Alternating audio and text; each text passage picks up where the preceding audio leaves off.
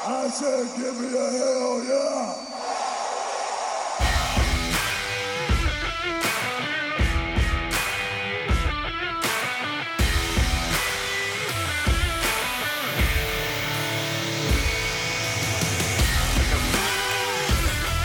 Hi, everybody, and welcome to a super kick thigh slapping, creative team consolidating, blood orange walloping episode of the Brothers of Discussion. We're going to talk everything from Randy Orton, Randy Orton, criticizing the N X T roster. Shame, Randy. Or maybe, is he right? I don't know. We're not there yet. Matt, the whispers of Adam Cole's, um... escaped to A E W with eighteen months left on his contract. Matt Ross going to make some backlash predictions. That and so much more. Another spicy, flavorful week of professional wrestling. Matt, you never get a break. This week we had three, six, seven, eight, nine, ten, eleven, twelve. Got about sixteen hours of wrestling. Woo! That's just W W E and A E W. Sorry, New Japan. I don't have enough lifetime. The Beatles were wrong. We only get seven huge, days. Huge announcement from New Japan with their big tournament coming out, but no, I know. I, we'll, we'll, they put somebody we'll cool. Time. They put somebody cool in the first round, so I just got to watch the first round and then I'll be done. Well, if there's if there's going to be somebody cool in the last round, they're also no, in the first round. No, I mean I meant to say the, the first round matchup I want to see. I'm uh, just teasing. Uh. Wait, uh, where can the people find us? So I bring up this bracket, and then I'll get all depressed. uh, everybody can find the Brothers of Discussion at brothers of discussion dot com and b o d podcast dot com. We're on Twitter at B O D Podcast. We have a joint Instagram account that features both our Detroit Red Wings show, which is hockey to the uh, the layman, and, uh, of course, this wonderful pro wrestling show is at brothers underscore of underscore discussion. Now, if you could do us a favor, head on over to YouTube and find the Brothers of Discussion, where we are posting our episodes. You can see me wear this week. Cool shirt.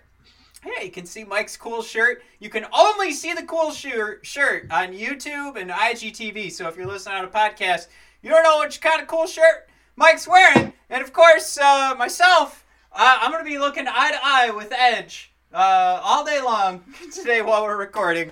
Uh, wonderful background. I, I I thought I thought this one was perfect. Uh, but you can only see those on I G T V and YouTube. But if you go to YouTube, please uh, subscribe. Send us a comment on what you're thinking about what's going on in the show. And, uh, of course, we'd love to uh, connect with everybody who uh, who wants to connect with us on YouTube. And finally, if you could do us the favor of going on over to Apple Podcasts, subscribe, rate, and review for us. Uh, we haven't gotten a good, uh, we haven't gotten a review. All of our reviews are five stars. I was, I was about to say, we haven't gotten a good review in a long time. It's, we get reviews left and right. They're all shit. No, I'm just kidding.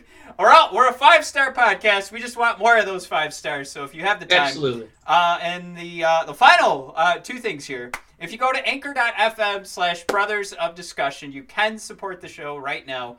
Um, what it is is just an opportunity for you to help us make sure we're paying for our website. Uh, paying for uh, the new Adobe stuff we're going to be putting together. Uh, it, it's a lot. We're not, you don't have to do it. Everything we're still going to produce is completely free for you guys. Yes. But if you do have the means, we greatly appreciate it. And of course, we have to thank our very first subscriber is Amy D. Amy, Woo! You know, we, we hung out at the Royal Rumble. We can't wait to hang out again. Um, hey. Amy, you're not just a listener. You're not just Uh, a, a, a friend of the show. You are a very dear friend of mine. Uh, Mike, I don't want to speak for you, but Amy, you you already know that you've you've helped me clothe my baby. So, Amy, thank you from the bottom of my heart. Greatly appreciate we love Amy D. as well. Um, and then the final thing is if you are looking for some C B D products, you can head on over to b o d podcast dot com or brothers of discussion dot com.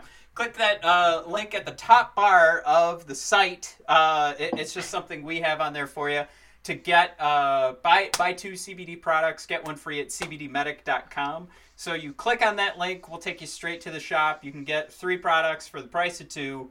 Uh, and then if you use promo code B O D Podcast, that's how you get that accomplished. But the main thing we need you to do is click on that link at the top of the bar on the website.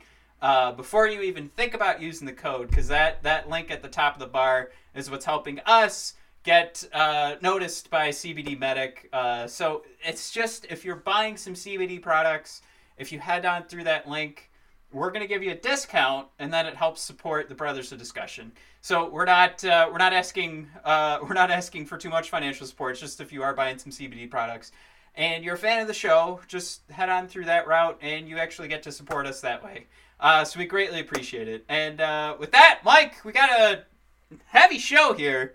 Uh, we gotta we gotta start rocking and rolling. But I found the matchup. Breaking news that literally just... Hold on, before this breaking news, Kota Ibushi and Zack Sabre Junior in the first round. It's going to be a big loss for Zack Sabre. I guess I'll watch that and I'm all done. That's all I wanted. All right, man, what's this breaking news? Uh, in an F... This is just tweeted by the W W E. So as we were putting stuff together, um, this, this is what I'm finding uh, from the W W E. In an effort to streamline our creative writing process for television, uh, we have consolidated both teams from Raw and SmackDown into one group, led by Bruce Prichard. Paul Heyman, he's just going to be an advocate for, for I almost said for Paul Heyman, for Brock Lesnar going forward. Um, wow. Guys, this this is huge in the sense of news. I still stay, I still stand in that that uh, uh, that. place, Mike, when when this was originally announced. Remember when we were all excited about Eric Bischoff and Paul Heyman? And Bischoff set sail, and in comes uh, Brucey here. And I, I said at the time, and I'll say it now, I don't know how much they're actually doing.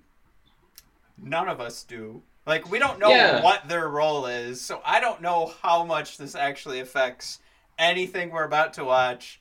But... I mean, it, it's still it's still pretty big that whatever... So, we could safely assume anything going on Raw, right? Uh, or what... Or was it... Oh, I'm I'm sorry. Actually, I don't even know if Paul Heyman was doing Raw or SmackDown. Yeah, I... I Matt, you... you there's, there's, there's so much to unpack here. Um, because How much should we care about it, Mike? And you're... And you're let me ask you that. Well, I think it would be a lot easier to kind of have, you know, real feelings about this. You know, W W E has been so adamant about, you know, we're a real sport. You know, oh, we got a big free agent signing. You know, we got G Ms. But ultimately, we always know it comes down to whatever Vince wants to do, whoever Vince wants to push. Since, you know, Heyman was supposedly getting credit for the writing, you know, that's when we've seen Drew McIntyre up top. That's how we've seen, you know, The Fiend making his big uh, push. That's how we've seen Nikki Cross getting, you know, mic time. Uh, we've seen the Street Profits get called up early, raised eyebrows, and then all they've done is answer the call. So all those things, we kind of give credit to this era.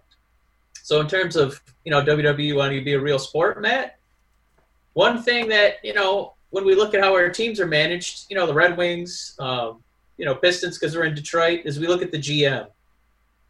So I think it's almost like we kind of want to know so we know who to give credit to or kind of who to give blame to or be like, hey, maybe we should make a move here instead of, you know, those, you know, almost annual grumblings about, you know, the old man's out of touch or, you know, do the wrestlers, uh, you know, are they pushing them correctly? It would be kind of nice if maybe that part of W W E was a little more transparent. So then we could kind of understand, you know, like whose writing styles we, we kind of jive with, you know, like uh, you watch – The Mandalorian on Disney, Matt. All of a sudden, episode ten comes up, and or episode was it uh, was the last one eight or ten? I forget. Doesn't matter. The the finale was uh, had a lot of pep to it. It was hilarious. The action was well paced, and lo and behold, it was you know Taika Waititi. Oh, Ta- Taika, Taika. But I I guess the the point is not my pronunciation and butchering of this man's uh, first name, but you can tell when, you know, like a, a master is, is at the helm. So I guess it would be nice at some point for us to, for us to understand who is ultimately, you know, like putting this stuff together, um, you know, outside of the old man. So here's here's my perspective on this. 'Cause this would have more meaning for us, I guess. Uh, my my perspective on this is is uh, the streamlining aspect, having one guy in charge of both shows. I think since we have people jumping back and forth, there's probably been a lot of, you know, well, where's this guy? Can I bring this guy over? And it, it probably causes, you know, somebody who's probably too high in the totem pole, let's say Paul Heyman, uh, no, you should have been watching SmackDown or Raw to know what was going on. Um, so I think I think what this does, and I think this is why this is important for W W E fans, is that you're going to have one person managing the stories of these shows. So we don't have to worry about having things get confused, uh, wins in one spot not making sense on the next show, or somebody getting pushed too far on one show and then they jump over to the next show and, ah, and they have to plummet back down. Yeah. Um, I, I could say for one, like uh, maybe some of the Charlotte stuff will start to get figured out. So she doesn't have to take two victories on Raw and also throw the champion uh, down into the well. Maybe we don't have to do that. I don't know. Any, so we can figure out a different way uh, to push Charlotte. Uh, so I just, there, there's been a lot of mixing of rosters um, and, and stories that, quite frankly, I, I, like as I look back the last couple months, I'm not yeah. really remembering stories as much as I'm just going, well, that person was champion. Uh, so I, I think this gives more opportunity to to maybe expand the stories, take a little bit more risk because there is one person in yeah. charge. Uh, yeah, but we had everything. like the we had the Randy Orton and Edge story. We had you know McIntyre's rise. We had Otis's rise. We had Mandy and Sonya becoming relevant. We had Asuka becoming champion. Uh, we had the Street Profits coming out of nowhere, uh, becoming champions. I, you know, we had the A J Undertaker story. I, I didn't I didn't think it was that bleak. Those, they, do you think that those are just too far back? Because I, I just think that they're in, in some capacity some kind of continuance of like what we're seeing now. Because I, I could almost well, say right now, I, I I like all the champions that I, they've selected. I wish I could get on the payroll as a writer because if saying that Drew McIntyre should be champion after winning the Royal Rumble required a writer, holy shitballs! Could I I could write the shit out of W W E. Bring back Stone Cold Steve Austin. Like that's, I'm just throwing ideas at a dartboard at that point. um, I, I, I don't know, Mike. I, I still, um, yeah. I, I there, there's a lot of great writing out there that, uh, I mean, I, I'm going through my Witcher books for like the third time. Like I, I love those to death. Uh, but I, and I'm gonna carry those with me till I die. But I, I'm not carrying Otis and Mandy Rose with me till the day I die. Um, no, I'm not, you know, I'm not saying that it's, you know, war and peace, but I, I just, the way that the the the people up top are kind of, the way the, the deck is stacked right now, I, I'm kind of on board with most of the decisions that they're doing right now. No, I, I got you. I'm not, I'm not really complaining. I, I think uh, the point is, um, it's it's more like a like a checkerboard than a than a chessboard maybe. Um, it's man, there's relevance to the pieces. This news, it's just a symbolic gesture because again, we, we don't even know which decisions you know somebody like Heyman even pushed. Right. We know that guy has uh, you know he loves hearing himself talk. He loves you know reminding you how right he is. Um, he's got a massive ego, so I don't know if somebody just turned down one of his ideas or something he tried to push got you know. Yeah. knocked down, so he just said, fuck this, I'm out. And then they just said Prichard, you know, is going to take over. Um, in all I likelihood, think- it's probably something like that. You know, not putting words in Heyman's mouth, but, right. I, you know, he got me to this point with, I'm pretty happy with the champion, so I, I kind of like what he's done. Yeah, and I, I, you know, I'm one that's a huge Drew McIntyre fan. I, I brought my old McIntyre Ziggler t-shirt. Nobody can really oh, yeah. see. Um, I mean, I, I'm a huge fan of Drew McIntyre, but I, you know, I'm also one that thought Drew should have been champion a year, year ago. Anyway, um, yeah. hey, I, you know, I'm I'm still watching on a weekly basis, but I I think uh, my uh, yeah chessboard and, and checkerboard analogy there is kind of where my head's at. I, I I think the the pieces need to exist. I think you need to have somebody that's getting paid, but I, I don't I don't know if there's a I don't know if there's a queen piece that we're making sure doesn't get knocked down or if it's just a matter of having enough pieces on the board so you can get a show out the door. Um, I I think I think the idea of, of knowing why Paul Heyman is, is out is probably news. Like, that would be interesting to know. uh, if that yeah, was his decision, I... but we don't, you know, we don't know it. It's it's all really just us going like, did Bruce write this? Was this Paul Heyman's show? Was this something that even though it was on Bruce's show that he actually hated? So if he wasn't there, maybe it would have gotten pushed more. I, it's it's a lot of that kind of stuff. I, I mean, yeah, it's it's a symbolic gesture. We we don't know who did what, and I don't know if this, I don't know if they would ever be comfortable enough to, you know, kind of explain, you know, who took credit for what, you know, because then that kind of totally shatters, you know, the illusion that any of this is real. My. uh I can see that my fart got picked up on the microphone, so that's good news. Nice.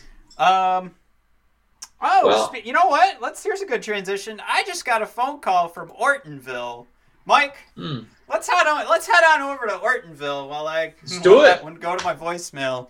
Yeah. Uh, do N X T wrestlers need to slow down? So I, I saw this this title on an article, Mike. Uh, can you give me a little more background on what was going on? Because I'm I'm, I'm you know you know how these wrestling stories start. It's, you know, they cherry pick one quote and then uh, you know extrapolate uh, exponentially a bunch of nonsense. Uh, but basically, Randy was saying that, you know, he's getting older. He's not in the ring all the time. He's got more time to watch wrestling, and I guess he was watching N X T with the missus and. Uh, He was really enjoying it. And then he said, you know, he didn't want to name, you know, throw anybody under the bus or anything like that. But he said that the matches would uh, be able to connect with an audience more if these guys just slowed down a little bit. And so I think he was talking about people who, um, you know, some of the lighter wrestlers who, you know, will um, uh, kind of stack spots like boom, boom, boom, boom, boom. And then, you know, they're amazing things, but there's so many amazing things happening in a few seconds. Like they kind of lose their, um, like the impact, you know, the offensive impact, because you're just setting up for the, you know, the next, you know, ridiculous move over the top or the, you know, you know, what have you. So I don't think he was necessarily trying to angrily, you know, and vengefully, you know, talk about my generation knows what to do. I think he makes a good point. I, I think, you know, sometimes these guys do move so quick. Um, you you can kind of lose sight of some of the spots. I think that's, for me, why I don't love... All right, Jim someone... Cornette. Let's... That's... Just kidding. I, uh, I wish we had that kind of listenership. I, I want to see the shit of some guy bringing his, his hands out in his pockets. I, I'm not here for that shit. I... No, but here's what I'll say. Like, Ricochet's gone now. He's not even on T V. Uh, he's one of the most physically just impressive specimens you've ever seen in a wrestling ring. But it's almost like he moves so quick, you don't have time to really, like, digest what you just saw. Uh, I almost want him to wrestle a little bit like Keith Lee, where Keith Lee also does high-flying moves. And I know it's a little bit different because he's, you know, a super heavyweight, but they look so much more devastating because, you know, he'll kind of stand there and, you know, pout and preen a little bit before he hits those impact moves. And Ricochet's just going at ninety-nine miles an hour, at, you know, and he's not really winning an audience. He's not selling shirts, and he's not getting T V time. Well, what do you think, man? Mike, is... Is there any credence to the thought that maybe Randy Orton should speed up a little bit? Like, when he's putting me to sleep with all his bullshit, I, I You're reading Ciampa's tweets over there. You're reading Ciampa. I can't help uh, but to wonder when I'm watching a Randy Orton match how much NyQuil is still coursing through my veins from the night before. Uh, no, I, I think, I think we're talking. All right, I'm gonna get. What do I want to do here? Do Talk I, about the human I, quaalude that is I Randy want, Orton. Do I want to give the answer that is the most boring podcast answer, or do I just go the other way on this? Like, do I say there's gray areas? Randy's kind of right. He's also kind of wrong. Is that no? Randy's fucking wrong. He's an old fart. He's got to wake up and realize that if he wants to put on the greatest wrestling match of all time, he can't just be doing headlocks and all that bullshit and walking around the ring. Um, no, I mean, I, look, we both respect the hell out of Randy Orton. We know he's one of the best ever. Ever, to, yeah. To ever lace him up. Um, you would be hard-pressed to like if you if you put him on your Mount Rushmore, why not? You know what I mean? Like, yeah. Who? Like some of the guys that don't belong anymore because uh, even even the likes of, of Hulk Hogan have done so much to damage the sport, despite how much they've done to to raise it up. Um, Randy's one of those guys that's just straight up pro wrestling, um, and, and you can't. It, as hard pressed as I would be to tell someone to take him off their Mount Rushmore, like I guess that's the direction and the thought I wanted to finish. Um, you know, I, I, I think it would also be uh, the onus of the viewer like myself to admit that sometimes I pick up my phone during a Randy Orton match, and when things are flying around, you certainly have time to do it. Yeah. What? You certainly have time to do it. I mean, right. Uh, when things are flying around at one hundred miles an hour, I, Mike, that in your house went by a lickety split, my man. That was. I, I gotta say that I think he makes a fair assessment with some guys, but I, I think that to do it this week after how excellent uh, in your house was, uh, you know, I maybe would have waited a week or two before. Is, is you know, there, putting that out there? With all of the love that comes in on N X T. And the fact yeah. that Randy Orton is now tangled up in this greatest wrestling match ever build. And I've got to think part of that has to deal with how maybe embarrassed Edge and Randy were with uh, the, the reviews and results of their WrestleMania match. Is there a, a twinge of jealousy coming through for, for good old Randy? I mean, is it possible that sure... he can tell us right now if he was on the show, no, this is me just trying to give constructive criticism. But is it possible there is also a little bit of jealousy behind this comment? I I guess. I, I kind of feel like he, like the more we kind of get information from um, like The Undertaker when he, uh, you know, does, now he's doing podcasts, which is the weirdest thing. Uh, listening to The Undertaker. And everybody just wants to talk to him about the Montreal Screwjob. Like, come on, man. It was fucking nineteen ninety-five or whatever. Who gives a shit? Um, but anyway, just the way The Undertaker will talk about, like, the philosophy of his, his character's moveset. You know, I'm going to move really slow and then it's going to suddenly just pop out of nowhere. You're going to see me do a, you know, a dive over the top rope and people just gasp because, you know, they're so used to me being this um, – just kind of this perpetual doom that it's just kind of slowly coming towards you. And then for that, you know, that lightning strike of violence just kind of, you know, shocks people. I kind of feel like Randy a little bit tries to use that philosophy. So he does wrestle slow. He's not my favorite wrestler of all time. Um, but I think the way he purposefully tries to like be methodical and then drop that, you know, R K O out of nowhere. I, I think that it is by design a little bit. So I just I just feel like somebody who, who is going to go down as one of the greats, um, is without who does have that deliberate pace. Um, I think that his criticism does hold hold merit. Um, and I guess, Matt, my last question, I don't know if we want to close the book on this discussion topic, but who do you think he was referring to?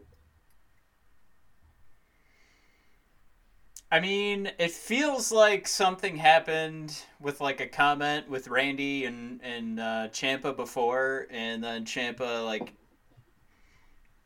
took took this personally. So I, I don't know if Ciampa like started oh, thinking like see, this is about me. Did you see the Twitter exchange or? Yeah, I I saw it. Um, Uh, I can't really congrats, remember at this yeah, point. Congrats to everybody at N X T. Uh, hope your thighs are all right. Hashtag leg slap class. And then uh, Ciampa said something about, you know, I have a baby daughter, and then she had trouble going to sleep. Luckily, I had one of Randy Orton's matches on D V D right. or something. Yeah. I don't think that this assessment would be applied to Ciampa, if that's, you know, what you're getting at. Um, I don't know. I just... It it might bleed into another one of our topics. I don't know if it's, you know, somebody like Dream and Adam Cole, but it's just, it's such a tough assessment to point at this week because from, uh, you know, Charlotte, Rhea, and our new N X T Women's Champion, Io Shirai, having an A-plus match. Uh, the rest of the women's division having a great tag match. Uh, Ciampa and Kross had an excellent match. Um, uh, I thought Finn Balor and Damian Priest, I thought that was Priest's best match since he's been in N X T. Mm-hmm. And that was one of my favorite Finn matches since, good God, um, maybe since he fought as Demon Balor against Seth Rollins, like that big of a gap. Like that's how much I enjoyed him running in and beating the crap out of Priest before the, the bell even rang. Yeah. Um, I like that goofy back alley brawl with Dream and Cole. Um, the Gargano Keith Lee match was was was excellent violence. I this is not the week to have that criticism. There, it, it, you can use it sometimes, but it was it was so good. Um, and I, I I'm I'm ready to move on from Randy. I think I think there's some spots, but not this weekend. Um, yeah, and Matt, really. Are you, You're laying me out to, to dry there. Man, who do you think it was? Oh, Ciampa? Well, I think they all had such a great weekend. I, I don't want to say who I thought it was. They're, well, if I had to pick guys. If I had to pick someone, it would it would maybe be Adam Cole. I mean, yeah, Ad, Adam goes for those, uh, you know. He loves slapping legs. Yeah, it's it's just about the last five minutes of all of the Adam Cole matches are once those knee pads are down. That's about all you got. A- anything from the waist down for Adam Cole. Um, and I love Adam Cole matches. Uh, but, uh, hey, I mean, we're here to critique pro wrestling, right? So, there we go. Um, Mike, I, I, I made a topic this week. Uh, here's here's the real the real issue here. So I labeled it as Charlotte versus Asuka, dot, dot, dot, why? What are are we leading into the the long game here where Asuka is going to always look like she just can't get over Charlotte? Do do we really think this is going to happen, or is Charlotte just always going to have Asuka's number?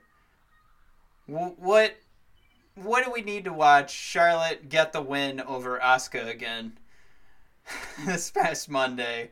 In a non-title match where the story maybe could have been Charlotte loses her N X T title and then falls a little bit farther down. But instead, it's Charlotte lost her title, but she didn't get pinned. And she's right back on top and knocks the Raw champion down a peg. Um, I don't need it. I, I don't know how you feel about that. I will say uh, I was I was a, I enjoyed the Io Shirai victory on Sunday because uh, I you know was not Charlotte triumphing so, somehow so I was I was pretty happy with that, so I, I think I was still ri- riding that emotional high uh, when I saw Asuka fall to Charlotte again. Um, I don't know, I mean, because a lot of the times what we'll see is that the champion will, outside of uh, our beloved McIntyre, uh, the champion will lose, you know, like baloney matches, and then you know gear it back up for the for the title match. Um, I just Charlotte, you you you can't not admit she's maybe the best worker, female wise. I don't, I'm just saying that because I think I can almost guarantee that. Uh, for the women, but the men, I just haven't calculated enough to see if she's really better than, you know, most of them. Um, so I think that in some capacity, you, you just, you have your, your best asset right here. And she is Roman Reigns. She is Cena. She is, you know, The Rock. They just, they treated her, you know, this is our golden goose. So we got to, you know, put her out there and, you know, maybe have her defeat a champion in a non-title match. Um, I think it's just more noteworthy for us because in like a like a five-year span, I think she's already a like a twelve or thirteen-time champion. So it just feels like, oh man, again. But by the same token, it's it's like this is the goose. This is, you know, the face of the company. This is who they send to do, you know, W W E interviews. So I, I, I, I, I think I always take the positive angle, and I, I just, I can't get too upset because I, I know that's kind of how they like to treat their champions, outside of McIntyre, who just wins everything, and I think we're all happy with that. I, I think it just depends on where, like, where do we draw the line with critiquing the show? Because, like, if we flipped the belt, right? If we flipped it, if Asuka was, um, uh, you know, non-title match against Charlotte, Charlotte was champion, I, I would expect to see Asuka win that match and then lose a title match. Okay. Does that kind of, that's kind of my perspective. I don't know if that kind of does well, anything for you. So one of the problems with Asuka right now is that she was like pretty much handed the belt, and we could be in this mode of building her up into like a credible champion, and all we really have is a match that we absolutely know she's not going to lose to a Nia Jax who can't help but injure everybody yeah. she fights, so there's no way she's going to be given this belt.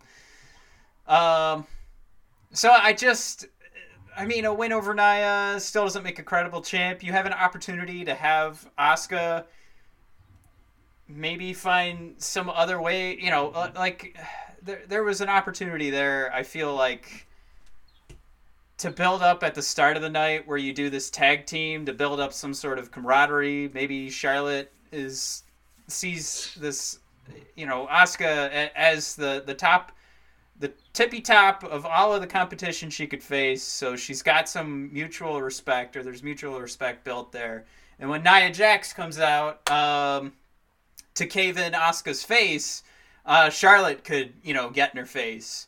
And Asuka uses that to get the win over Charlotte. And then that could actually kickstart the feud of Charlotte versus Asuka that they obviously want to do so badly. So, I mean, that you'd have that right there. Uh, Asuka could actually get the win over Nia, and then maybe Charlotte does uh, interfere somehow. If you absolutely need Nia to continue for another month, Charlotte's interference could actually end the match, and you've got a triple threat, and then we end the entire feud at, at SummerSlam, uh, depending on whenever the hell that is. Um... But yeah, I mean, there, there's there's different ways that this champion, I, I think, could have been built a little bit better. I, I just, I don't know. Um, I think my fear is that we're keeping Charlotte at the top. And, of course, uh, another one of the uh, the casualties is, is Peyton Royce and Billie Kay this week, who were getting built up and yeah. then just totally crashed down in, uh, you know, the, um, uh, the first segment on Raw this week. So, as much, uh, you know, as great as it feels for Io to get the win and get the N X T championship, there yeah. is still in the back of my mind, she still didn't pin Charlotte, so she's kind of like this, you know, B-plus champ kind of thing, um, where they're bringing the title back down a peg, where you've done all this work. Uh, and I, I don't know if you saw this tweet from Triple H. Uh, or no, you know what? It was Sean Ross Sapp, I think is his name on Twitter, uh, yeah. journalist for, for pro wrestling, spoke with Triple H. Triple H said, "You'll understand in four to six months why Charlotte won the N X T title. At this point, what it looks like is that Charlotte was unbeatable, and now the riffraff has the title again." Um, so, I, I, I just... It's great that Io has the title. This is what we wanted, but the way that they did it with these different opportunities to, to help build another character, uh, but unfortunately the only character in mind to keep at the top is Charlotte. Um, that's, I guess that's what really closeted me. So then the casualties this week are the difference between an Io victory over Charlotte, Billie Kay and Peyton Royce, and then Asuka falling again to Charlotte. I could look like an idiot right now, and everybody's watching this or listening to it and saying, yeah, but eventually Asuka's going to get over Charlotte. I don't believe that's a thing. I don't think there is an eventually. I think this just continues. Yeah, I uh, I, I would say the biggest disservice, and you alluded to it for a second, was uh, Nia Jax, who definitely looks like a paper contender at this point, um, since they're already building Charlotte versus Asuka, you know, after this uh, right. after this weekend. Um, so it, uh, Nia is quickly going to be off the table. Um, it's just this this Sunday when they did the uh, In Your House, um, I just feel like we, we tried to, they, they kind of found a way to make everybody look good. Io obviously left the champion. Charlotte did not get pinned. Rhea only lost because she was in uh, the figure eight, and she took a moonsault right to her face.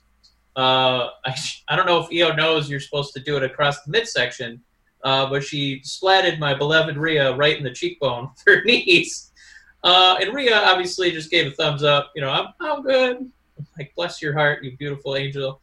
Um, but um, what a weird feeling for, for me, for Rhea, by the way. She's gorgeous, but I also wouldn't mind, like, her upper back and shoulders. Like, she's got crazy uh, athleticism. Uh, but anywho, I thought that what they tried to do is leave that match. All three women look strong. I feel like they did succeed doing that. I didn't feel like Rhea left looking like a bag of diarrhea, because she's basically eating two finishers at the same time. Charlotte didn't get pinned, so she didn't officially lose the title. If she did get pinned, it just, for me, would mean that Io and Charlotte would have to, you know, have a rivalry for a little bit, you know, and, you know, give me a rematch. So it just kind of feels like they kind of found a way to write Charlotte off, kind of keep all three women, you know, you know, arguably pretty even keel, and then we got a new champion out of Io. Is that what we needed, though? Did we need Charlotte to just be written off N X T after beating Rhea at WrestleMania and taking out the competition and kind of just treating the N X T title as like, a, I am taking this for a little bit. Um, a good day. And then off she goes. Yeah, I, I can't really defend that, you know, it would have been a nice WrestleMania moment for Rhea, but, uh, you know, Rhea's, what, twenty-three? She'll she'll be fine. She's she's going to be running this company in a few years. I, I'm okay. It, but that's, a, like, we always say that. We've been saying the same. If Roman Reigns, if we didn't have COVID right now, we'd be looking at a W W E show that refuses, like, the only reason Roman is not at the top of the company right now is just because he's not there. But think about how many times we've said, somebody else will get a shot. No, it's still top, it's still Charlotte and Roman. It does, like, how many years do we say somebody else will get their shot? But just because Roman's literally not there is is the only reason we have like a Braun Strowman, Drew McIntyre, uh, you know, lineup of champions. I, I but, can't get mad at hypotheticals. I, I'm just happy with where wrestling's at now. I, I, I mean, I, I don't doubt that, you know, if Roman was healthy, he'd, you know, probably be in title matches, except that, you know, we, we kind of have the blueprint for what they did, you know, the past fall and winter and you know, leading into the spring where Roman wasn't necessarily, you know, the only focal point. He was kind of doing, you know, just kind of Roman mid-card matches. He wasn't really gunning for the title every every pay-per-view. So they... They were kind of getting to that point. It's just now it kind of feels like Charlotte is Roman from like, I don't know, eighteen months ago. And so she's there for every single belt. So I'm just, I'm I'm prepared to, I guess if Rhea got her cool, her, you know, her moment in N X T, everybody, you know, had her on her shoulders. WrestleMania was poop. But if that meant that Io Shirai got to, you know, win a match and become champion, I, you know. Would it have meant more if she pinned Charlotte? Absolutely. It's just they're trying to protect all these assets, and I'm, I'm as somebody I, who watches Avengers Endgame probably once every two weeks. I kind of get it, you know, keeping Thanos strong, but you got to keep Thor strong. You got to keep Iron Man strong. You want to make Spider-Man look strong. You want to make Captain America look strong.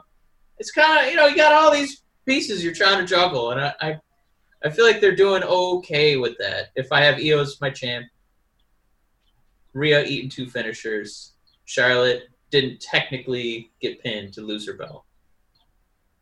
I mean, we do need to move on, but I, I just, we absolutely do. like, like, if you think about that idea that I, I get what you're trying to say about the Avengers, but the only reason Charlotte went over to N X T to fight for that title. Uh, was because they wanted to give, like, they wanted Becky to keep sailing along. Uh, and and they can't have Charlotte lose. So it was, who's the casualty of Charlotte this year? Uh, I to me, it's just, it's it's not a fun way to watch slash write pro wrestling, in my opinion. Um, It, it gets. But you know what? It's Real tough quick, to watch. Let me know when you're when you have your last point. I'm gonna go after your last point, but go ahead. That's fine. Um, so when Shayna got called up, which where the fuck did she go? Um, you know, you talked about now that Charlotte left, now we're leaving it to the scraps. I think the N X T women's division was in shambles a little bit because it kind of felt like Shayna and everybody else. But now that I feel like, you know, you have a match where Io and Rhea got to elevate themselves against the best woman, like the most heavily pushed woman in all of the W W E umbrella, it helps elevate the value of that championship. So when they fight for it, it's not just, you know, a couple of kids. It's, you know, two people who are fighting over something that was, you know, held and cherished by the queen, literally, of W W E. So I, I kind of I kind of get her adding value to that gold because uh, you know, the champion makes the belt. So I, I, I kind of that, I kind of get it. That's only if you put yourself in the mindset that you saw N X T wrestling as like a lesser than. And I think you and I loved N X T. We loved watching all the takeovers. So I, for me, did I need Charlotte to come in and win the title for a bit? Nope. I was gonna watch every takeover. Regardless, I, I just, from what we see on Twitter, it's just a lot of anger. So I don't know a lot of people that are N X T faithful that needed to see her win the title to believe, you know, in that N X T championship. I, th- I think there's more to it to let these wrestlers own that belt um, and let that division build it up themselves than to say, this group isn't good enough right now, uh, so we need someone else to step in. I, I still see this as a placeholder for Charlotte. And, and less of a let's build up the N X T championship. And I, I think it's very important for us to check in in four, five, and six months and see what Triple H was talking about, that the whole reason that Charlotte won the N X T title and, and his, his idea that it'll all make sense in four to six months. I feel like that's just long enough to where they could write sixty more stories that we'll completely forget that he said that, and he can, he can, you know, we can just keep moving. Well, you know, E O still have the belt or something like that. She'll be Wait, uh, fighting Shotzi. Matt, speaking of uh, you know, months down the road, uh, let's let's do this last little nugget. We got to get into the Wednesday Night Wars. We got to we got to get you all prepped up for Backlash here. Uh, Matt, I don't really know why this is out there, but I guess there's stories of Adam Cole's, you know, looking over at A E W, everybody having a blast. You know, his wife is getting really good promo opportunities. She's hitting them out of the park. Uh, Young Bucks are about to start fighting F T R in a legitimate tag team feud. You know, all his buddies are hanging out. And he's, oh, shucks, he's stuck in N X T. Yeah. Um, it's, it doesn't sound like there's any real, you know, weight to this, you know, rumor of him leaving N X T because his contract apparently says a year and a half on it. Yeah. Um. What? Where is this coming from? I'll tell you exactly where this is coming from. Uh, telling these stories about guys moving from W W E to A E W is big money on Google, like when you're doing those Google searches.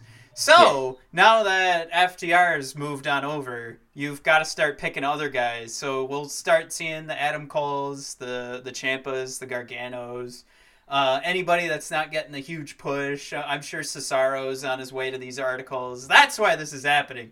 I, I don't see Adam Cole quotes and him saying, man, I'm really jealous what's going on at A E W.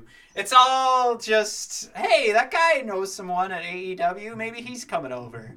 That uh, that is a thousand percent where that, that kind of garbage is coming from. It could still I just happen. I feel like, uh, yeah, W W E, I feel like he's not called up because he's not, like, you know, three inches taller. Right. But I feel like the way um, A E W pushes, you know, uh, the Kip Sabians, uh, Sammy Guevara's, um, you know, you name it. All these guys were like one hundred fifty pounds. I think Adam Cole would just be a god in A E W. But, eh, I mean, he's not complaining now. He's a god in N X T. He's the longest reigning men's champion uh, ever. So, I, you know, he's making good money. He leads Undisputed Era, the most over gimmick for them. You know, you know, the best faction since... Uh, yeah. I don't know, Evolution, Nexus, like it, the way they get promoted, uh, you know, I think he's doing fine. Uh, Matt, let's uh, jump into the Wednesday Night Wars here.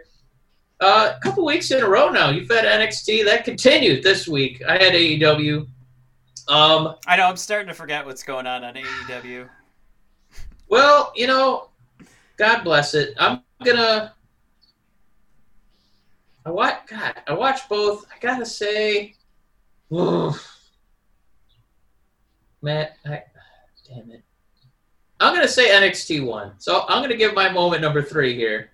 Um. And it was F T R doing battle with the Butcher and the Blade. Um, it was their first match since they made it to A E W. Uh, their entrance was kind of cool. They just drove up in a truck. It was like the Shield, if the Shield just came flying through the crowd in a truck. Yeah. Um, and then on the way to the ring, uh, Cash Wheeler uh, accidentally got caught, you know, because he's supposed to be mean mugging his opponents. Or he, uh, he accidentally got caught doing a little wink to his buddy in the crowd, like a little... And then he went, oh, um, but uh, A E W tried to push the hell out of this. Is, you know, you're not going to see any high spots in this match. It's going to be a good old fashioned, uh, you know, fist fight.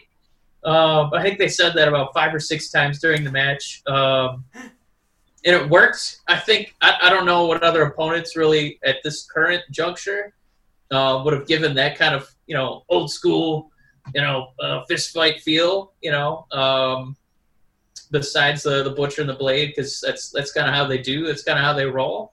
Um, it went well. It, it's just we're gonna get into it in some other uh, some other moments from A E W, but it, it ended in a big old schmaz, and uh, the Bucks were flying out there. Uh, the Hangman came out in his jeans. Uh, uh, Omega came out in his. His khaki shorts, which made me feel good as somebody who owns a lot of khaki shorts.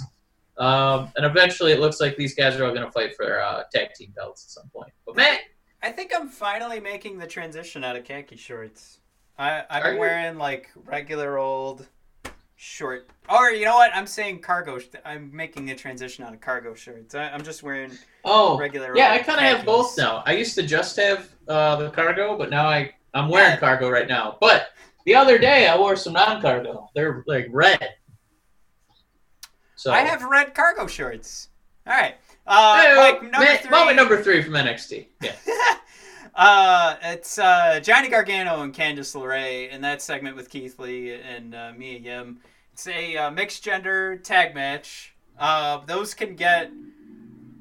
Uh, they can get really frustrating because of the rules and to make sure that same gender's in the ring at the same time. But they definitely took some liberties here, and uh, including Mia Yim uh, throwing Gargano down, which, you know, it, that that's the kind of thing I think they need to mix in a little bit more uh, to get these uh, mixed tag matches to, to mean a little bit more to me.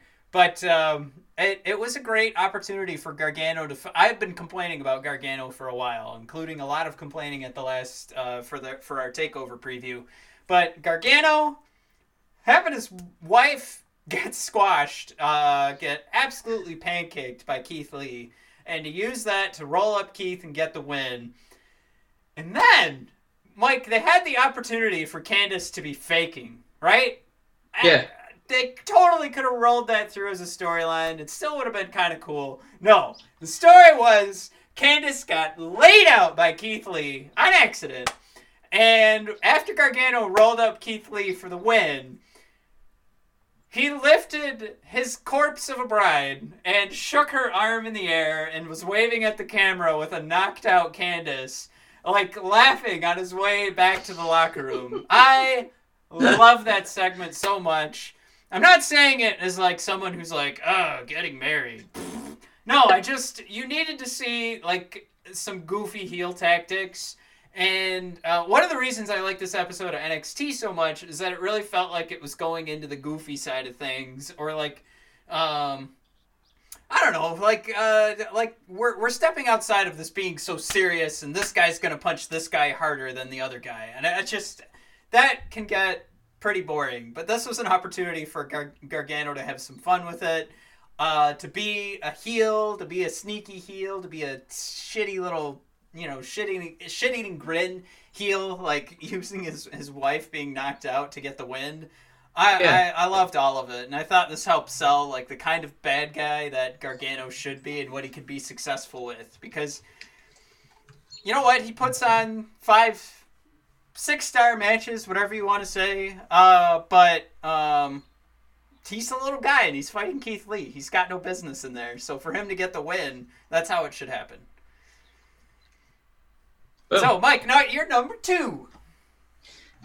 Before, before I do it, Matt, um, I want to just read a quote from Jurassic Park, if I may. Uh, Doctor John Hammond. Well, Mister D N A, where'd you come from? Mister D N A. From your blood. Just one drop of blood contains billions of strands of D N A. The building blocks of life. A D N A strand like these is a blueprint for building a living thing. And sometimes animals that went extinct millions of years ago, like dinosaurs, left their blueprints behind for us to find.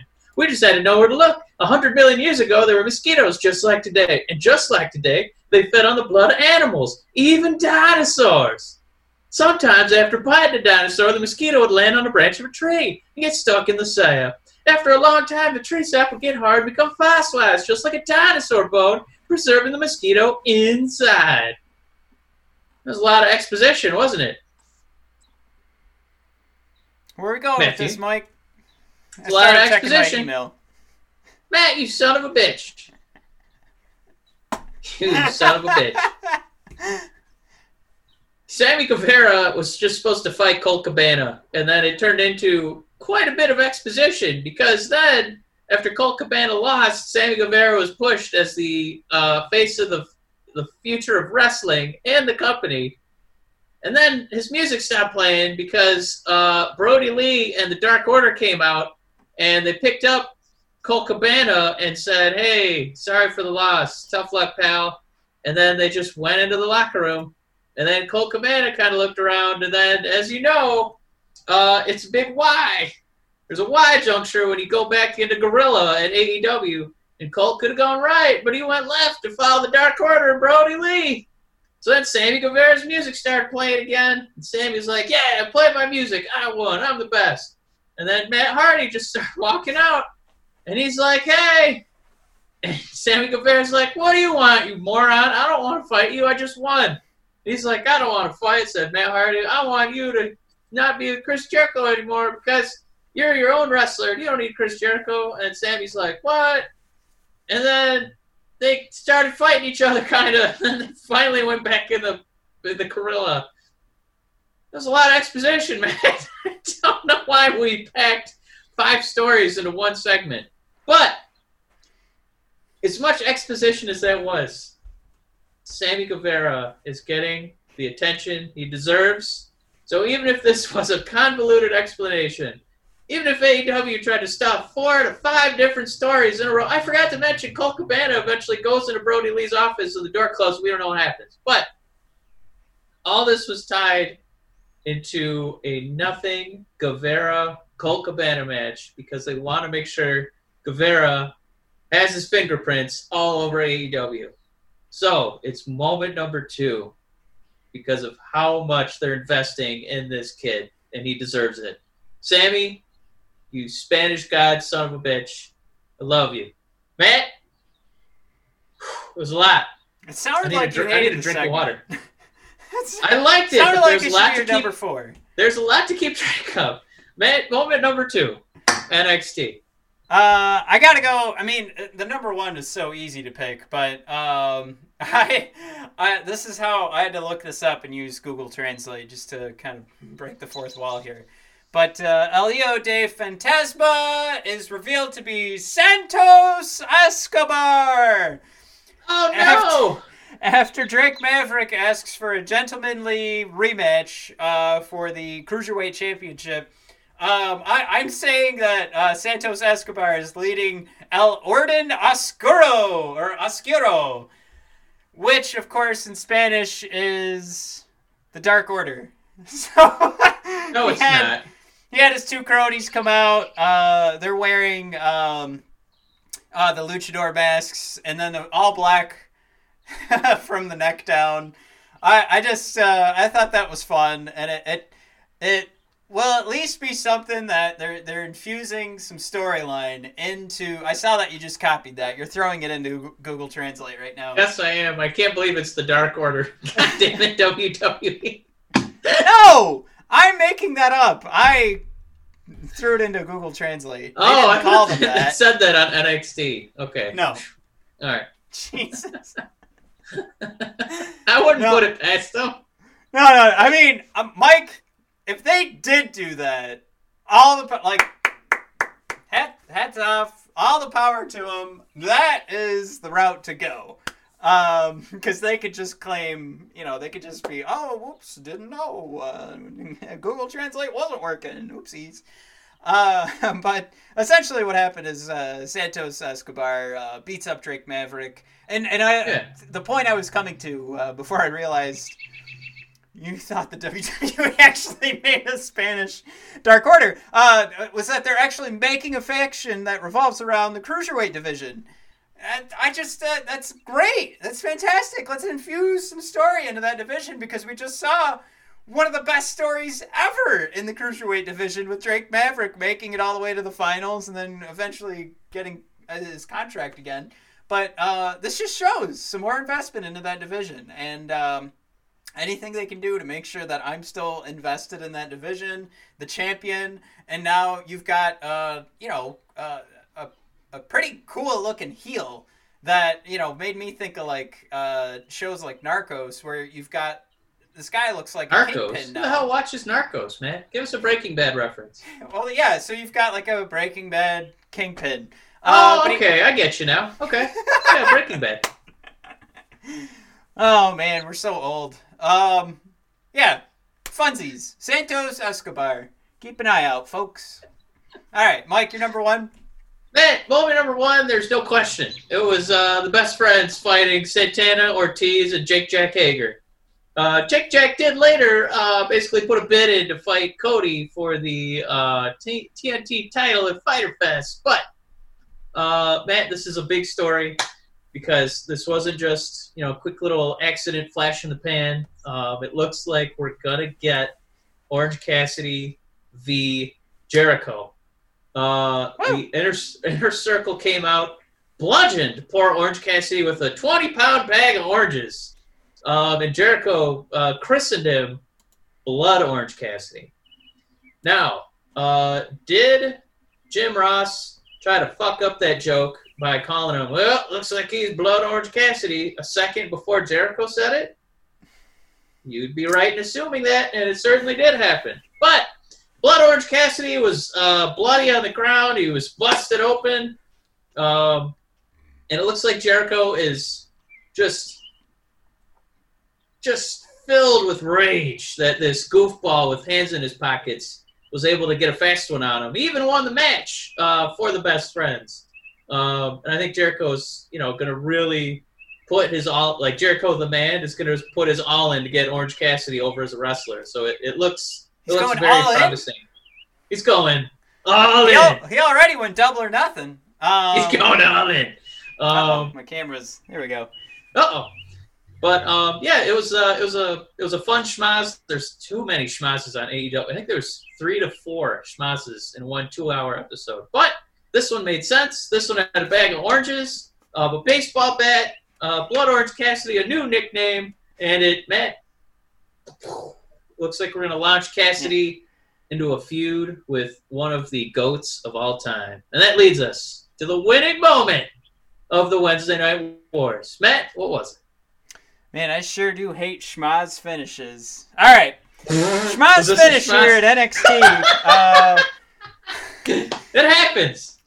Mike, I, this match was fantastic, and for Dexter Lumis to be taking on the N X T champ, you know, Mike, I know we were trying to figure out earlier how how do you elevate a division without having to throw in, I don't know, the like Roman Reigns into N X T. Well, this is how you do it, because I want I crave the next Dexter Lumis segment. Oh my God, was it amazing! Like, he even got beat up by Undisputed Era and still had that moment where, you know, Adam Cole's looking down at Dexter. Uh, so Ad- Adam gets the gets the victory, uh, but he's he's taunting Dexter after the win after some cheating goes down, and Dexter locks him in. I, I I'm forgetting what the Dexter finisher is, but anyway, is it, it called the Dark Passenger? I can't remember. Uh, he locks Adam Cole in there. Is it called and, the Mustache Ride? Hell yeah. wrenches him around the ring, and you've got Undisputed uh, Era running back in. Did you say, and then Velveteen did you say he, he wrenches him around the ring? Wrenches. Oh. That's a whole new character. Um, I just... There's something about the way he walks, like, the first half of a match until he finally, you know, gets taken down a couple times. But he's walking around the ring like like Terminator. And he focuses a lot on just uh, the strikes, kind of like The Undertaker, too. Uh, but he's also, like, he looks insane. Like, this, um, God, the, the, the blonde hair, like, I just... I don't know what it is. Maybe it's like the, you know, the Aryan idea, and it's just like, I think it's those brown ah! pants. What? I think it's those brown pants. And the gloved hands. It looks like you went, you know, to like try out some clothes at, at Penny's, and then there's just this shirtless guy trying out pants, just staring at you. Jesus. You know, kind of creepy. Um, but anyway, uh, so Velveteen gets involved, so he's not done with Undisputed Era, and uh, what happens... You've got uh, Roddy and Bobby Fish fighting all the way to the back with Dexter and Velveteen Dream. So I think we've got a tag match coming up for next week. But with Adam Cole celebrating in the ring, all the lights go out. Yeah. And Scarlett Bordeaux walks to the ring with a... Oh, God. What the fuck is it called? What's... The, the little time... The, the time thingy with the sand. Like an hourglass? Yes! She comes out with an hourglass, puts it on the ring, flips it over. Crowd, the fake crowd starts chanting TikTok. And Karrion Kross is now officially in this main event scene uh, with Adam Cole. And Adam Cole could not have looked more terrified. I, I just... he, him holding that belt and looking scared of Karrion Kross, like, this guy yeah. has really been booked to the moon. So, in one segment, Mike, without having to get Charlotte Flair or Roman Reigns involved, you built up Karrion Kross to be the most terrifying challenger that um, uh, Adam Cole has, has faced thus far as, since becoming champion. Uh, and second to him is Dexter Lumis and how much he scares Undisputed Era. Um, oh, you know what? And you can't even forget, like, the first segment of the night. Uh, Roddy keeps running around talking about how Dexter Lumis is somewhere watching him. And then yeah, he's seeing as, apparitions. Yeah, yeah. As that. Undisputed Era is leaving the ring, they get a shot of Dexter Lumis in the crowd, and Roddy sees him and like does a, oh God, there he is. I mean, everything about this episode was about Dexter Lumis, but easily, you know, the winner of the night, who gets elevated the most, is Karrion Kross, who does not even make an appearance. But goddamn, if he doesn't look like one of the most difficult challenges that Adam Cole's going to have to face. Absolutely. And yeah. and continuing the idea that William Regal versus Adam Cole is the real um, feud going on here, I think that's where Regal, you know, tosses the next challenge out. And that's where he goes, you know what? You're fighting Karrion Kross next. Fuck no, man. Um, so just... Tons of fun up and down on this episode of N X T. If you've given up on N X T, like we were trying, like we were about to do a couple months ago, um, and maybe just focus on the takeovers, this episode had so much in it, and there's so much we didn't even talk about. Like Breezango's serious now. Uh, into sure, Mike, N X T knows how to do an actual squash match. So if you're looking for some of those, head on over to N X T. Yeah. Um, and then, yeah, the, the women's division is, uh, it, it definitely had, uh, it was sparse in its segments this week, but, um, I think after the showing at N X T TakeOver, uh, I think everybody needs probably a week to heal up as we move forward. Yeah, you know, uh, the honorable mentions, uh, Cody, it got lost in the shuffle because they're really just pushing Fyter Fest and Cody versus Jake Jack Hager, um. But Mark Mark Quinn uh, from Private Party got what I gotta say is the first match of anything worth a damn um, on A E W in a singles match. Um, stood toe to toe. Um, you know, demonstrated that he belongs in the company. Uh, he deserves T V time. He looked really good. Um, and the storyline of the match was that he got hurt on a top rope dive. Um, you know, he didn't really. It's just a story. Um, And uh, that's why he couldn't triumph over Cody. And then the other person who looked really good, Matt, um, uh, Hikaru Shida and Chris Statlander fought um, Nyla Rose and um, that Penelope Ford. And Penelope Ford was the highlight of those four women. Uh, she got to get the finish in. She got the pin in.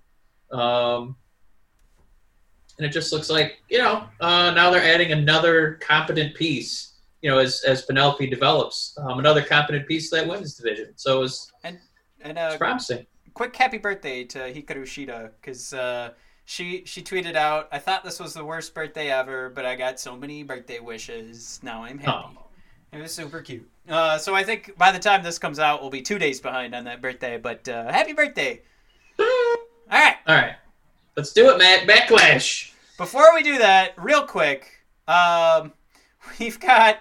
We, I, I said on Twitter that if we can get some hot takes on uh, Paul Heyman and uh, Bruce uh, Prichard, yeah, that we were going to read them. So uh, our favorite, Amy, coming at us with some hot takes. Uh, I, I I love this. Uh, with the looming theocracy that threatens our nation, uh, it seems fitting for the blue brand that airs on Fox. Uh, in, in regards to Bruce, uh, brother love will heal the blind and lame while turning critical thinking into a myth of old. Uh, and again, this is uh, at Amy Dalton Girl. Uh, if you guys want to find her on Twitter, uh, she's an absolute joy, and I wish we could get more gems like this. But she continued. Uh, she does want to hear Vince Russo's take on this, Mike. Uh, but also, Prichard named his son Kane. That is just weird, considering he managed Taker when he was called Kane. Uh, can we say oh. man crush, maybe, uh, for Brucey? Uh, and uh, here, here's her final thought. All joking aside, I, I think highly of Paul Heyman, and I think this is a poor choice for W W E. I, I, I think just to respond to what Amy's saying there, um, and Amy, again, thank you so much. You know we love you. Um... I just wish we knew more about what Paul Heyman was doing, about what uh, what Bruce is doing, what this actually means. And uh, Mike, uh, you know, you were saying it earlier. You you enjoy the writing, so it, it's kind of the same way that our, our father used to tell us uh, how to vote. Was, are you happier over the last four years, or are you angry? And then you make a decision on president based on that. Um, I think, I, even though I've had a baby, I think we can all agree that the world is much worse off after the last four years. Uh, but that's the same thing with selecting these writers. If you've enjoyed the writing, uh, and of course, how could I be upset with Drew McIntyre being champion? And uh, we had Becky Lynch for such a long time, and now Asuka's my, my women's champion. Um, how, so you're how, coming around to my side. I'm... I'm saying you welcome made good aboard. Points right now. Welcome Jesus. Aboard. Ah, welcome you're aboard. Such a hunk of garbage sometimes. You know? There's plenty of room on the old bandwagon. Woo-hoo. So what I was about to say is this fucking idiot over here, you know what he said? No, ready I, to I do mean, backlash, Matt? No. We're done now. No. Yeah, we're done. You yeah. you fucked up. I was complimenting you, and you you talked over my compliments for you. Unbelievable. See, folks, when you're a brother of discussion, unfortunately, every year that you've been alive means you've also been a brother in real life. And, oh, my God, just... So many thoughts. All right, yeah, let's talk backlash. Uh, let's start at the top, let's start at the top of the card and work our way to Apollo Crews versus Andrade. The real main event. I'm just kidding. Real, real fans only. No, this is. Right. We shouldn't make fun of this because we've been begging for this match forever. Not only begging for it from the sense that we want Apollo Crews to actually be doing something that matters, uh, but from the sense that Andrade should be a part of huge matches, regardless if it's a mid-card title or a main event title. Andrade should be involved. He should not be forgotten when it comes to pay-per-views, main events on the regular show. Andrade's where it's at. Um, so the fear would be not, you know, having this be a loss. Uh, really, neither one of these guys can really take a loss. So we need this feud to continue, I think, ultimately is what we're looking at. Um, uh, yes. So we've wanted Apollo to actually get a chance for a long time. He's getting that chance. Um, My hot tag is Apollo the greatest U S champion of all time? Uh, no, it'd be John Cena. So Apollo Crews on Monday, they they pushed him out, said, "All right, little fella, you go out there and you cut a promo, and you say you're the best, and you like to fight, and then at the end you say Kevin Owens as loud as you can, okay?" And so Apollo Crews went, "Hey, it's me, Apollo Crews. I'm the champion. I don't know who I'm gonna fight. It could be Angel, it could be Andrade, or it could be Kevin Owens."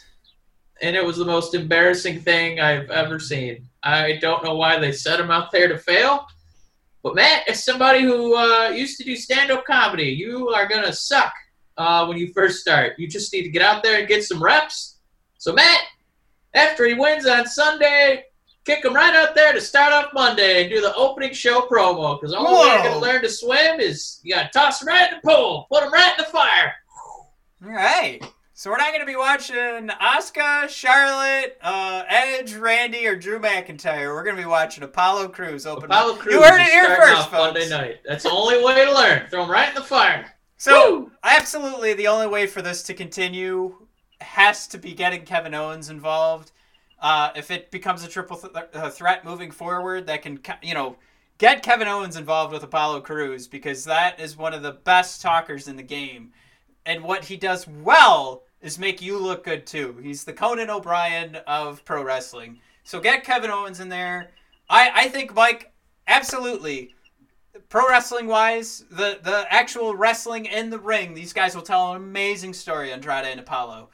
Promo-wise, this is the absolute worst pick of all time for Apollo, for a guy what a nightmare. who's so green what on a the mismatch. mic. Yeah. Give him, give him a guy that has a manager, because he... Does not the, the English language is not his first language, so uh, absolutely terrible pick. Uh, now, if we can get a promo segment going of Zelina Vega, Kevin Owens, and uh, Apollo Crews, I'm all for it. Give me that ten days That's, a week. Uh, that has to be a, that has that, uh, that has to eventually be what we're building to. So Kevin Owens can carry Apollo as a friend for a little while while they feud with uh, you know absolutely. this. You know, Missus So, Missus Alistair and all that. So that's what we're hoping for. Kevin helped Apollo get over. I think Kevin wants to. So we're on the same page here. Nobody wins. All right. Moving on. Uh, we've got Bayley and Sasha Banks as uh, the new champs. So you got double champ Bayley versus uh, Alexa, Nikki Cross, and uh, the Iconics. Who should win here, Mike? Absolutely, it should be the Iconics. And for every week that Sasha Banks is reminded that she should be turning on Bayley, oh, are we finally going to get it? Or Sasha and Bayley going to keep winning? Keep burying this women. Just bury it down. Just make it a three-woman division. Just uh, down on the... Get down there. Go! Go! um, at some point they're gonna do this Sasha Bailey story, right? Is is this is this is this it? Because it, it wasn't the past like ten times that we thought it was gonna happen. I, Are we waiting I for think, a crowd? I maybe I just I, maybe this is because I I thought it was gonna be something we see at WrestleMania. You know, now maybe it's gonna happen at SummerSlam. I, It's almost to the point now, like, now the match won't, it's like, ah, we, you know, we're over it. You guys are friends now. Don't don't break up. Oh, jeez. Like, oh, jeez. The most no, satisfying Don't, don't do conclusion. It on my account. Just, I want it. No, I don't want you to do it now. It's meaningless now. Yeah, it's, it's. That's the know, Bruce, that's the, the Bruce only, writing room. The only the only saving grace for them putting it off is they put off the McIntyre push much farther than either of us ever thought they could, and it still is satisfying. So whoever did the McIntyre story, if you're also really doing a slow burn, just letting that grilled cheese just sit on the pan. You know, the bread's not even brown yet. The cheese is not, it's still cold. That's what they're doing at this Bayley and Sasha story. Matt, most satisfying ending, I have to think we agree on this one, is the Iconics having another opportunity to gloat every single week on ev- across all different brands of women's wrestling about how great they are. But We're doing the slow burn grilled cheese, so I think Bailey and Sasha go over. Yeah. Matt, in a feud that uh, nobody wants to see, it's Jeff Hardy and Sheamus. Woo! The most satisfying. I think we're in the minority. Is a uh, no. I don't like the way they're exploiting Jeff Hardy's, um, you know, issues with addiction, his mental health. It's the weirdest thing. It's the timing of it is just baffling, um, especially when they had a segment of uh, you know police arresting people out in the street, uh, ba- basically the day after um, you know the protests got. You know, a little more than they could have in Minnesota. Um, it just seems like the most tone-deaf segment W W E has going right now. Please, let Sheamus win this in a squash. I want this over. uh, yeah, like I said, I, I don't understand why uh, I do feel like I'm in the minority for this. I, I don't know. I...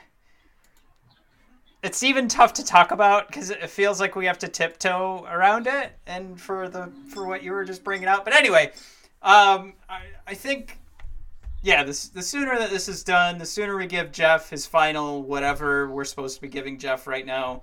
Let's just have that happen and let's move on. Yeah, yeah. Same uh, thing we, with this talking about it. Yeah. Uh, the next match is Asuka defending her title against Nia Jax. Um, We both would want Asuka to win going in. Uh, we've definitely become disenfranchised with Nia because she's hurt so many of our beloved women's wrestlers, uh, the latest casualty being uh, Kairi Singh. Um, Nia is absolutely, we alluded to it earlier, she's a she's a paper contender. They're already thinking about, they're already building that Charlotte versus Asuka, Asuka match, probably at SummerSlam. This is uh, This is a rough one. Uh, it doesn't feel good for anybody involved. Um, again, this is another match that should probably be as short as possible. I wish. I, I just know they love giving Nia time. I, I feel like short as possible, just keep Asuka as healthy as possible. Um, let's, you know, if we have to, let's end it quick with a Charlotte, you know, some Charlotte interference, and then maybe Nia will trip on her way up the ramp and she'll get hurt, and then we can just move on from this one. Um, yeah, I'm just, I'm not a fan of it because I, I, I am pretty upset that Nia Jax still gets these opportunities. Um, think about how cool it would be if we make it to Survivor Series and we have Io, Asuka, and maybe Kairi Sane if she stops getting hurt by Nia Jax holding a title, and we could have a triple threat there. How fucking amazing would that triple threat be? Woo! Yeah. Um, but anyway, uh, for that to happen, we need less Nia Jax, less gashed open heads, and more Asuka victories. So uh, Asuka all the way. I, I hate that I'm throwing away this pay-per-view like this because last week we gave way more credence to that takeover. But uh, moving on to Braun Strowman versus The Miz and John Morrison. Mike, there's absolutely no way Braun Strowman is losing in this handicap match because the whole idea is to just keep building up Braun Strowman to being a powerhouse. So that's why you throw him in a handicap match because you get to uh, keep that... Keep the title on his shoulder. Um, unfortunately, The Miz and John Morrison get buried, but I don't think that's what their characters are all about. If they were ever going to win a title, it's Money in the Bank, it's a roll-up, it's a six guys or a triple threat. So no worries there for Miz and John Morrison. But, um, yeah, something's going to happen here with The Fiend, and uh, we'll, we'll start leading into the SummerSlam Fiend-Braun Strowman match. Yeah, I mean, uh, I think that's that's the best. Um, that's the rooting interest is who's gonna who's gonna run in. Um, you know, is it gonna be The Fiend? Is it gonna be Otis? Is it gonna be you know Mandy? Uh, this this match is it's there's no way we're only gonna see three people. Uh, there's probably gonna be five, six, seven people by the time this is all said and done. I you know um, what? I would keep Otis so far away at this point. I I don't know. There's just there aren't a lot of people who can defeat Braun and you know have both people leave the match looking strong. It's it's it's almost The Fiend and Roman, and that's it. Yeah. So I I expect to see a lot of I expect to see a lot of uh, a lot of man meat out there. I think uh, I think my boy Otis is going to make a cameo. Um, you know, maybe the Fiend, you know, uh, gets a little epilogue at the end of this match. Uh, but Matt, Drew's Drew's big. Uh, got a big uh, title defense. He's going to fight Bob Lashley. I think I, you and I, when we tweet, we get a lot of pushback when we, um, we don't, we don't, we're not the biggest fans of Bobby Lashley. Um, I've never been enamored of his, his mic work, uh, his, his power moves. I always feel like he's, I don't know, trying to hold like a bunch of watermelons, and he's always like dropping somebody. Um, but Drew McIntyre is an excellent champion. Um, and I, I think he's going to be somebody who can help make Bobby not look like a, a bag of diarrhea, at least in our eyes. You know, we're not big fans of him. Um, Matt, do you see this match? Uh, where are your, what are your expectations for this one?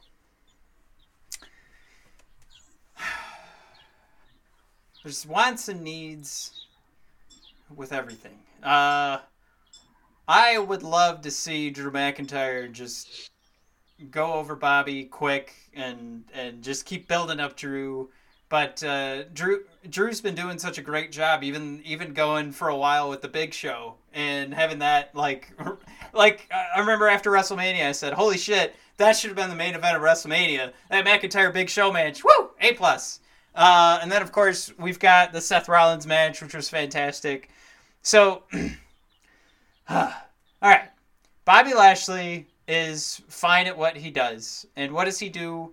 Um, he he greases himself up, and he looks really tough. Ooh, I'm I'm really tough. I'm really strong. Oh, look at this.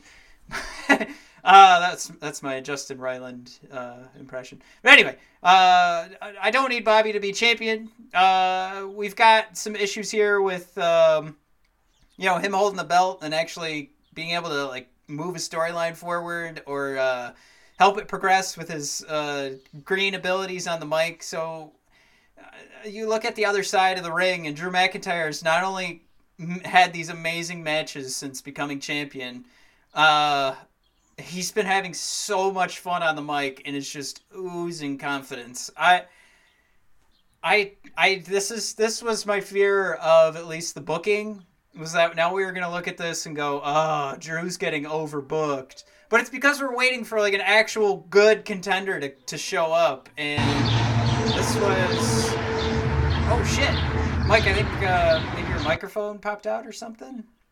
Did it? I don't know. I just heard like a highway for a second. Uh, but anyway. Oh no, somebody drove by. Sorry. Oh okay. uh, but you know the the point I was getting at was uh, the only negative to come out of this is is Drew winning too easily and having the Twitter universe get too upset at, at that result. But really, this isn't this isn't it. You know, like this isn't the big rivalry for Drew. This isn't the big match. This isn't that opportunity or that, you know, the, the opportunity he's handing out uh, for possibly losing the title. This is just getting him to SummerSlam. You know, it's kind of a it's kind of a puzzling decision uh, to have him fight Bobby, if only because this company so badly wants Bobby to get over, but they're going to have him fight Drew, and the way they've booked Drew is he kicks out of finishers at one, uh, he kicks out of Brock Lesnar moves at one, and now they want him to go up against Bob Lashley and make him look, you know, legitimate, and it's just for McIntyre to treat like the upper echelon of W W E, you know, kicking out at one, you know, and laughing yeah. off some of their moves. And now to like try and uh, drag like drag Bobby up to that level, it just it just really feels like a no-win situation for Lashley. Um, oh, absolutely. Like for me, that's the hardest question: is what's the best case scenario for him? I, you know, a longer, you know, fifteen, twenty minutes and not getting annihilated. But it's like why they even why they put it's like they put him in a lose lose situation. Yeah, I I think. I think that uh, even though you and I are, are admitted like not huge fans of Bobby, and uh, I think there's so many other folks that uh, have so amazing. So Matt, look at it this way: can... like you like you know how we talked about Apollo Crews and Andrade. This is on the same same card. Um, somebody told me it's it's uh, like the person that you vibe with the most, it's like playing tennis, right? So you play tennis with somebody who's at your level. Mm-hmm. So Apollo and Andrade are both at the same level, like microphone-wise and, you know, wrestling-wise. But it just feels like McIntyre and Bob are not – they're not going to be able to play tennis because McIntyre is literally – he's like the two thousand sixteen Golden State Warriors. He's just incredible at everything, everything across the board. And then Bob's got to go in there and be like, man, I, I haven't had a push in like years, and now you're going to make me go against a guy who's just every single at-bat is a grand slam. He somehow gets people in front of him on base and gets four-run home runs every single time he performs. You want me to go in that? That's eh, backlash. Yeah, it's just I feel kind of bad for Bob. It's not it's not fair to put him up against McIntyre. This is like his championship opportunity. You know what I mean? Yeah, I that that actually like to feel bad for Bobby makes sense. I, I still I and I love Drew. I just I I I and I'm pumped to see Drew, you know, win and look good doing it because he's he's going to. It's just man, you kind of feel for Bob. But let's, is it? Uh, let's... I was gonna say, but is it like? I mean. He... He's not really gonna win, and he gets to be on T V, and he's on, you know, he's in a main event. Yeah, you know, yeah. I'm talking about Bob the character, I guess. But Matt, we both want, we're both picking Drew should win. Drew should hold the belt for the next four to five years. Um, let's go to the greatest wrestling match in the history of organized wrestling. Matt, Edge, Randy Orton. It's already taped. It's already in the can. Somebody's already editing it right now. They're uh, uh, they're doing um, uh, a deep fake of probably A J Styles versus Daniel Bryan and putting Edge and Randy Orton's faces on it. Uh, sounds like it's going to be really good. How? Let me ask you this. It's uh, it's not going to be A J versus Daniel Bryan. Which I thought that was supposed to be happening on this card. It's nowhere to be seen. Right. That is why, like... Is that why they moved yes. it? That is absolutely why it's on SmackDown. Because they didn't want everybody going, wait, I thought... Um... So it's going to be uh, the Simpsons movie. Oh, it's the worst day of my life, Dad. Worst day of your life so far. So this is greatest wrestling match so far. Just wait till SmackDown when Daniel Bryan and A J come at it. Is that why? Did we just figure it out? That's why it's not on Backlash? Absolutely. I think the two of them are going to want to go through SmackDown and say, these these fuckers, these old farts, well, I guess they're old farts too. Well, these other old farts think they're going to have the greatest wrestling match of all time. Oh. I regret I regret not realizing that till this moment. I think they could have opened our show, but... I mean... I mean, Edge and Edge. It's Edge. Right. I'm gonna watch it. I'm gonna love it because Edge is the best, and Randy Orton's a Hall of Famer. It's yeah, you know, it's gonna be good. It's just that's the hot tag, Matt. Is it gonna be better than Daniel Bryan versus A J Styles? Hi. All right. What are the chances that that match doesn't end clean, so that they do put it on Backlash? Because that also kind of feels like a regular W W E thing to do, right? Uh, um, yeah. I think that you, you, we just accidentally stumbled on such a good point. Like they don't you wanna, don't want to go back on it. Okay. They don't, no, well, they're it. not going to want to overshadow Edge and Orton the way they've built it so, and have, all right. you know, a pre-show A J versus Daniel, you know, outdo it. Well, I, I, we went over this weeks ago when they first announced it. Mike, this will be the greatest wrestling match ever in my book. If this ends in, like, two seconds, like, if they give us the big fuck you and really spin it on us because everybody was complaining about how long the Edge and Orton match was at WrestleMania, that this one ends with, like, one R K O, and you don't even get, like, the returning hero winning. You get the, the evil bad guy Randy winning. Yeah, uh, seven stars for me. If they get, if they turn around and give us that, seven stars from the Brothers of... From Matt of the Brothers of Discussion.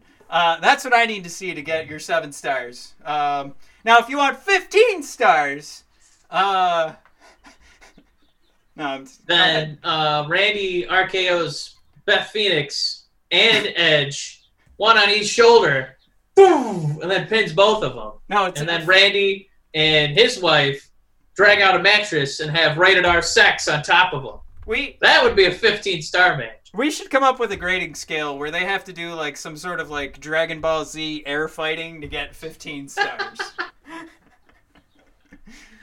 There's no outcome that will make me leave. There's no way I'm going to leave Sunday night going, man, that was the greatest wrestling match I've ever seen. I'm telling Unless... you, if they if they swerve us, absolutely. If I'm rolling on the couch laughing while I'm scarfing down pizza on Sunday night, it will be the greatest wrestling match of all time. Because look, the way you and I grade wrestling matches, it's not, you know, uh, did you see that, uh, you know, lumbar hold sashayed into a knee bar elbow joint, you know, dragon lock. Well, you do a better job of that than I do, but I, I'm just like, I didn't like this. But go ahead. I just... It's, uh, it's like with a movie. That's I don't just watch, you know, for the greatest special effects of all time. That's my favorite movie. It's something that makes me feel something. Is there something that can happen in this match that you will feel so strongly for that you'll be like, I'll be goddamned. That was pretty excellent match. And then you just got to sit there and measure it against all the other great matches all of right. your life. Here it is. This is it. This will be the part that I cut and I turn it into an ad. The and I I love Edge to death, and I don't want to see any pain come to him. But when we talk about a cinematic ending to his career, if he laid out Randy so hard with a spear to get the win, that the, this end this double ended his career. Like If if you could somehow hear the inner monologue of him thinking, like, if I do this one more time, this really is it. And this is the eighteenth spear that Randy's about to take in a row. And his spine is screaming, and you can you can feel it through the television. And he comes, you know, runs, and, and just, like, organically, it comes out in slow motion. Like, nobody's hitting a button. I just mean, like, nature gets involved. The earth starts to shake down in Florida underneath them. And he rips right... And Randy rips in half. I mean, in two pieces. There's Randy over there, Randy over there, and then there's just an Edge on top of whatever Randy fell down in the ring, whatever piece, maybe his, his thigh, slaps his hand down. Oh, my God. I just threw my headphones out of my ear, but he slaps his hand down on Randy's thigh. Tommaso Ciampa's roaring with laughter on the other side of the glass. Ref counts to three. That, Mike, I just booked the greatest wrestling match ever. I don't want... See, I'll take I'll take the end of Edge's career part two. I don't want him to do a Randy the Ram and go down for the double flying elbow and have a heart attack. I don't know, but I'll, I'll take...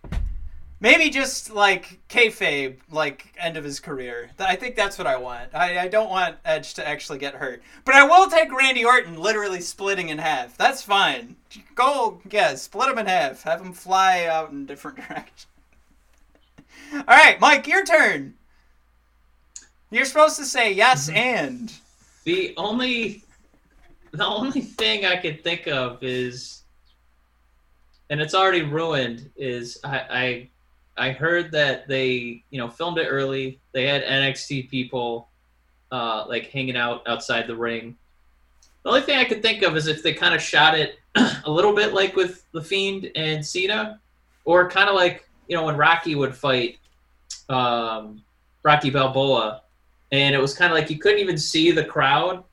So for them to kind of just darken the arena, and all you can see is these two guys go at it, kind of like an old school boxing match. Yeah. Um, and you know, Edge is a pretty good actor, so I, I, I think something along those lines where you actually see blood, sweat, and tears.